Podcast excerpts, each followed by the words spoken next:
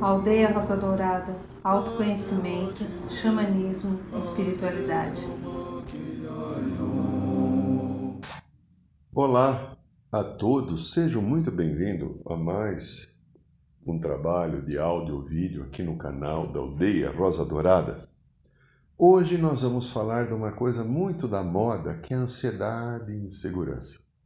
Já alguns anos atrás nós temos no no site da Aldeia Dourada, antes era outro site só para homem.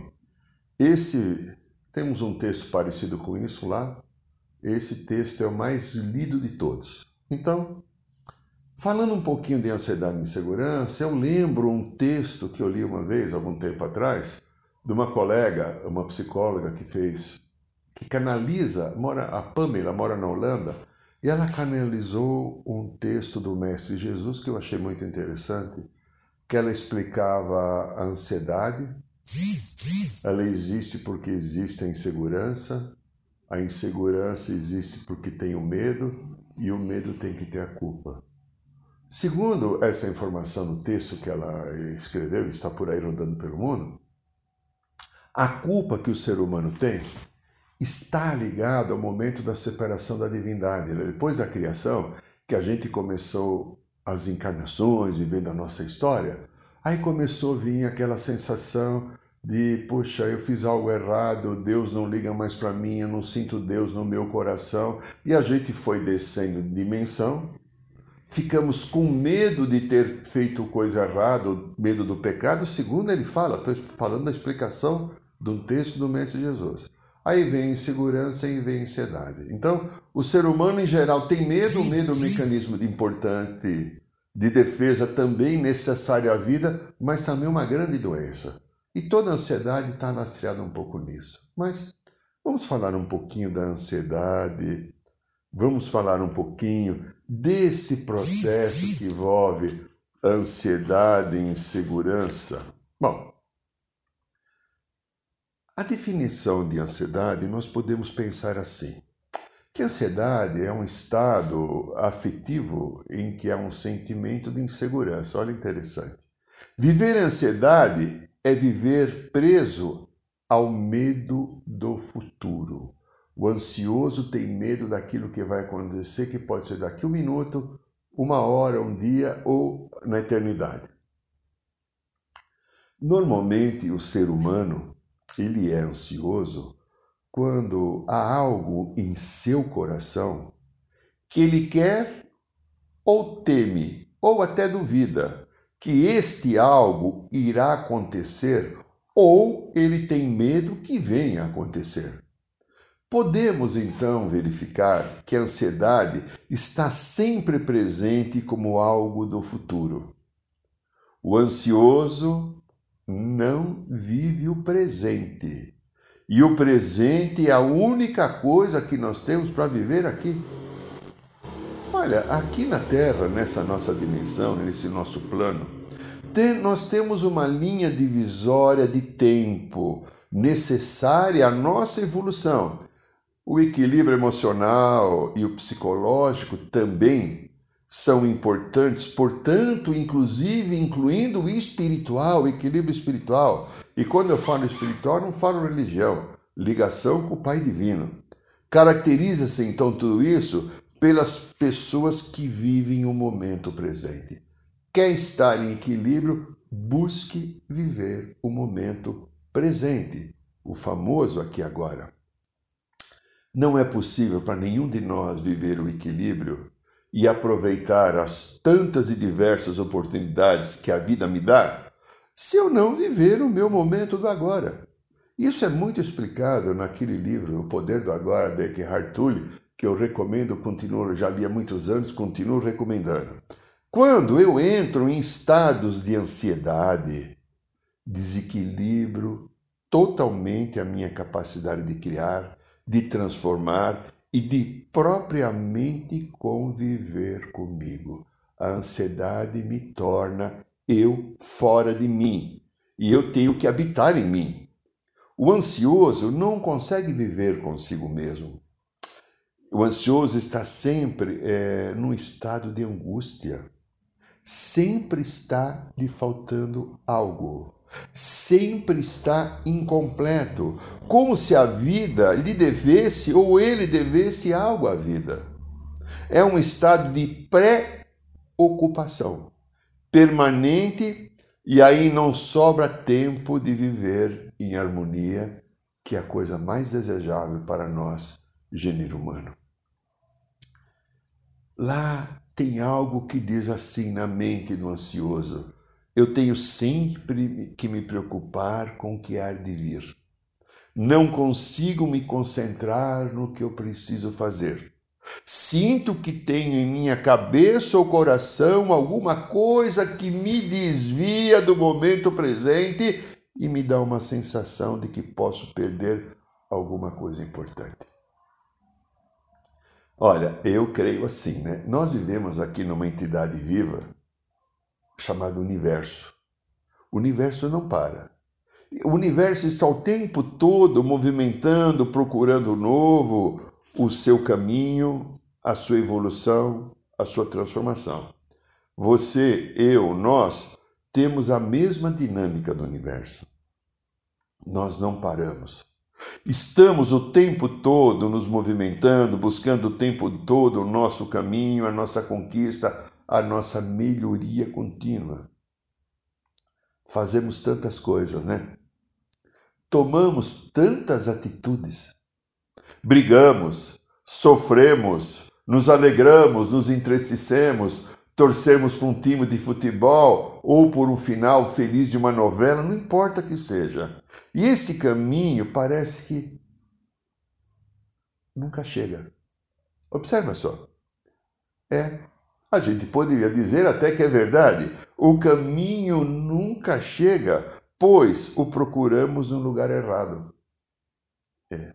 O caminho está no nosso coração, no meu, no teu. O caminho está dentro de cada um. Olha, eu digo uma coisa: você é o seu próprio caminho. Pare de procurar fora ou em outras pessoas.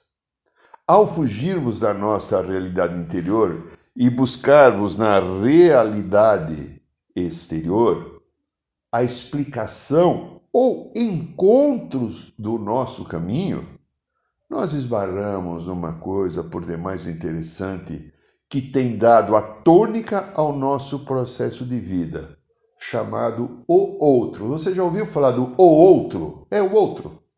Não podemos dizer que o outro venha a ser o vilão da minha história. Só que muitos consideram o outro. A criança interior machucada julga e diz que o outro, porque o outro que fez, ou a outra que fez, que eu estou assim.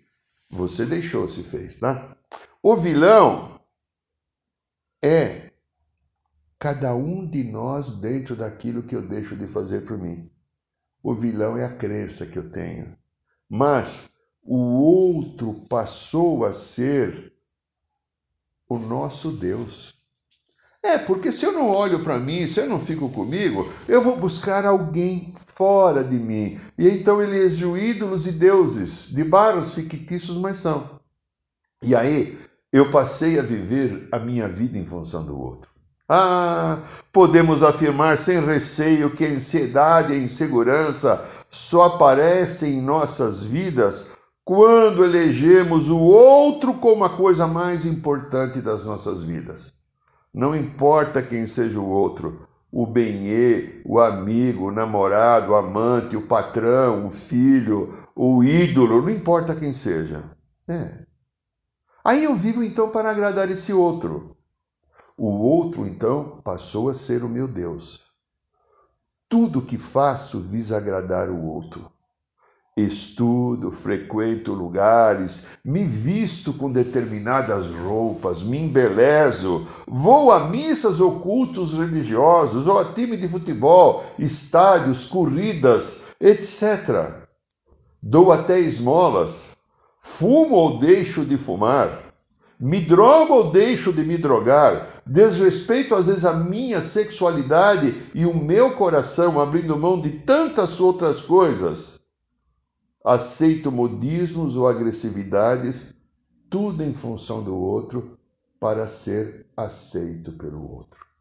Observe se tem algo na tua vida assim. Se tiver, pare para refletir. Você merece isso? Imagine então o que o outro poderá pensar de mim. Não, eu tenho que ter uma boa imagem perante o outro. Ele ou ela não pode pensar errado de mim. Se pensar em errado, como é que eu vou ficar? Eu não aguento não agradar o outro. Preciso ser aceito pelo outro. Repito a frase: preciso ser aceito pelo outro. Sou carente. Preciso ser nutrido pelo outro. Já pensou se o outro não liga para mim? Ah, eu não aguento. Esta necessidade doentia que aqui explicamos é dispensável de agradar o outro. Ela vem tirar de cada um de nós a mim do meu caminho. Mas, mas, quem é que precisa agradar o outro? Reflita um pouquinho. Quem aí dentro de você precisa agradar o outro? Eu penso assim: o meu ego precisa agradar o outro. Se não é para agradar o outro, é talvez até a pior.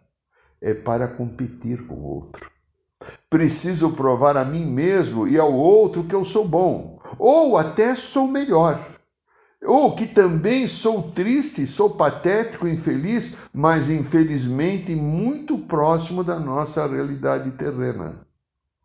Ao fugir do meu próprio destino e poder de decisão, passei a criar uma série de necessidades do ego, ou coloco aqui também necessidades da minha criança interior machucada. Veja um vídeo de criança interior que está aqui no nosso canal você vai entender um pouco melhor se não entendeu. Se preciso me mostrar para o outro ou ser reconhecido pelo outro, vou mostrar alguma coisa que impressione o outro e não necessariamente a verdade. Farei algo onde o outro possa ter uma boa imagem de mim. Quem sabe eu impressiono, o outro me ame, me aceite, me inclua na sua vida. É preciso mesmo de uma boa imagem perante o outro, pois a minha imagem perante a mim mesmo é a pior possível. Isso ocorre com todo mundo que precisa agradar o outro. Não agrada a si. Tenho que ter uma imagem com relação ao outro. Não tenho uma imagem de autoestima adequada comigo. Olha, é, refletindo um pouquinho, esta necessidade de agradar tanto o outro passou a promover em nossas vidas o surgimento da insegurança. E ela é geradora das ansiedades. A insegurança é um estado de abandono da fé. Olha que interessante. Uma palavra que me veio um dia, né? A insegurança é um estado de abandono da fé. A fé em mim, a fé na própria estrutura do universo, a fé no meu poder pessoal, a fé no meu direito de realizar e ser feliz. O universo tem uma lei de harmonia que vale para todo. Essa lei de harmonia demonstra equilíbrio, justiça, e essa lei foi para nos proteger de tudo aquilo que existe do universo, inclusive de mim mesmo. A lei da vida, do universo, da criação, ela existe para pôr regras para que eu não me perca. Senão eu teria talvez me destruído. Mas nós, seres humanos, teimamos há milhares de anos em não entender ou praticar essa lei e viver na insegurança. E a insegurança me leva à insanidade. É, insanidade, me leva à má avaliação do fato, me leva a cometer erros infantis e me leva principalmente a ser infeliz. Mas tem mais um pouquinho, eu acho que a coisa ainda não para aí. Eu sinto insegurança, ansiedade, porque estou com culpa ou medo, como nós falamos no início, né? Normalmente a insegurança e a ansiedade aparece, mas o pano do fundo normalmente é composto por culpa ou medo, e às vezes culpa e medo. Para poder lidar com a culpa e o medo, o que preciso fazer urgentemente é me perdoar. Você consegue se perdoar? Você consegue aceitar que você não é perfeito? Você consegue aceitar que você pode se enganar? Pode cometer enganos, equívocos, até errar mesmo? O que você acha? Como é que você lida com isso? O que eu preciso fazer então é começar a me perdoar, né? É, podemos entender que o ego humano é um instrumento criado para nortear as relações entre os humanos aqui na Terra e como instrumento falho que ele é, está aqui agora no nosso coração, está tentando substituir o meu eu superior, porque a culpa e o medo estão presentes em nossos interiores, na nossa criança interior, nas nossas memórias e arquivos de vidas passadas. O ego surgiu por causa das nossas diferenças pessoais como um grande mecanismo de defesa. Numa época em que a humanidade é, começava a encarnar aqui no planeta com uma série de personalidades vindas das regiões mais diferentes do universo. É, para cumprirem aqui as nossas evoluções.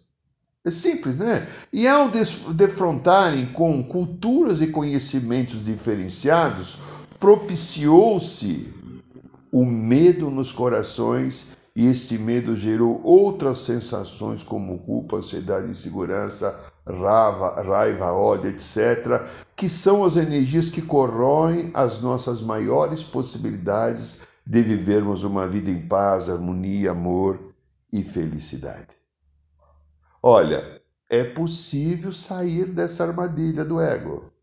Isso é uma questão de querer e de esforço pessoal. Você pode, eu posso. Eu busco a minha vida inteira sair disso, porque isso dói, incomoda e eu não quero isso para a minha vida. De vez em quando escapa, eu caio de novo. Levanto imediatamente e continue. Você pode fazer isso. Posso sair dessa armadilha na hora em que eu quiser ou querer continuar preso a ela. A escolha do livre-arbítrio divino em nós sempre será minha. Olha, caso você queira sair dessa armadilha, aqui nós vamos dar uma pequena dica. Reflita um pouquinho. A falta de fé é o componente mais importante a ser superado. No que você crê? No que você tem fé? Você confia que você é uma obra do divino, que está vivendo uma experiência humana, que você é protegido e amado pela criação? Ou não? Como é que está a tua criança interior aí com isso? Olha, a, prova, a falta de fé, eu creio, é uma conclusão minha, né? Que ela promove todas as doenças da nossa alma e dos nossos comportamentos. Praticar a fé é um desafio diário que temos a perseguir. Se temos a pretensão de melhorarmos, urgentemente temos que abrir um espaço à fé em nossas vidas. Tenho que treinar a fé, viver a fé, praticar a fé.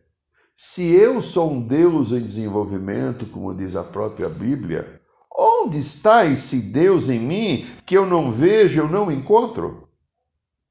Certamente ele deve estar encoberto pelo ego preso nas armadilhas da ansiedade, da insegurança, do medo, da culpa. Mas, meu querido, minha querida, se prestar um pouco de atenção no seu coração, se escutar a sua voz interior aí do eu superior, que é a sua alma no seu coração, você poderá sentir que ser divino e maravilhoso que você é.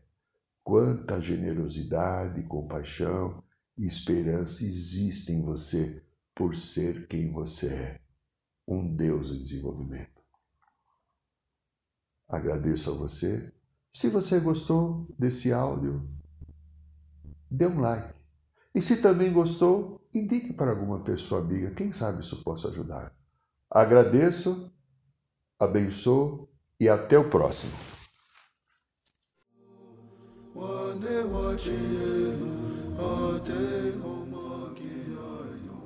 Saiba mais sobre os nossos rituais de ayahuasca, cursos de xamanismo e rodas de cura.